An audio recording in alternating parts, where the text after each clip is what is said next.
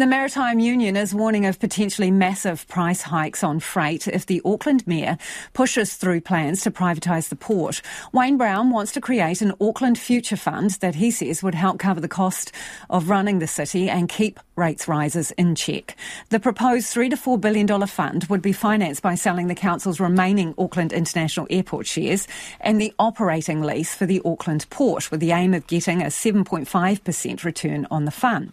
As part of the proposal proposal, the Mayor wants the port to return uh, the Captain Cook and Marsden wharfs to the Council within two years and the car import wharf, Bledisloe, within 15 years. Well, joining us now is Maritime Union's Russell Mayn. Hi, Russell. Good afternoon. What's wrong with this idea? Well, I can't sort of quite work out why we would want to sell the major asset for Auckland that over the years has produced so much income into Auckland and then invest that into international equities. When I mean, at the moment, I don't know how you can, you know, look to guarantee seven point six percent return or whatever it is the mayor's saying, when certainly, you know, superannuation funds and investment portfolios aren't returning that at the moment. So, uh, I think it's a very optimistic outlook for a return. When I think the port in you know, over the next 30 years will possibly even return more.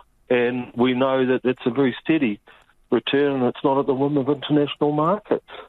I suppose the thing the Mayor would say is they're not selling the land, they're just selling the operating lease if it were to go ahead. And with a 35 year guarantee of it remaining in the same spot, the port. Well, you know, I mean, 35 years, it, it, it, it, it amounts to a sale for my children and, and for the people of Auckland that locks 35 years in to where an international company will take all the profits out of Auckland.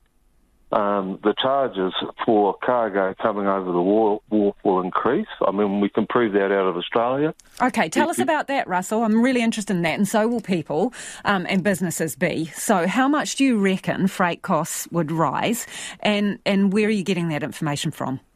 Well, DP World just three weeks ago put up the, the cost for the containers by 57% in Australia. Those we've, we, we have circulated reports where container charges that started at like $6 are now $125, $135. And I think if you spoke, if you speak to the freight forwarders and companies in Australia, they would love to turn the clock back on their ports and have their ports owned uh, in a public fashion and not at the mercy of, of an international company. So, do you have an idea of an annual cost, what an annual cost of increases would be in terms of forecasting if it were to be sold off? Um, look, I haven't got that at my fingertips, but I mean, common sense would say that if you're going to um, lease a port and you're going to lease it for one billion, two billion dollars, first of all, you've got to get back your lease money, and then you've got to make profit on top of that.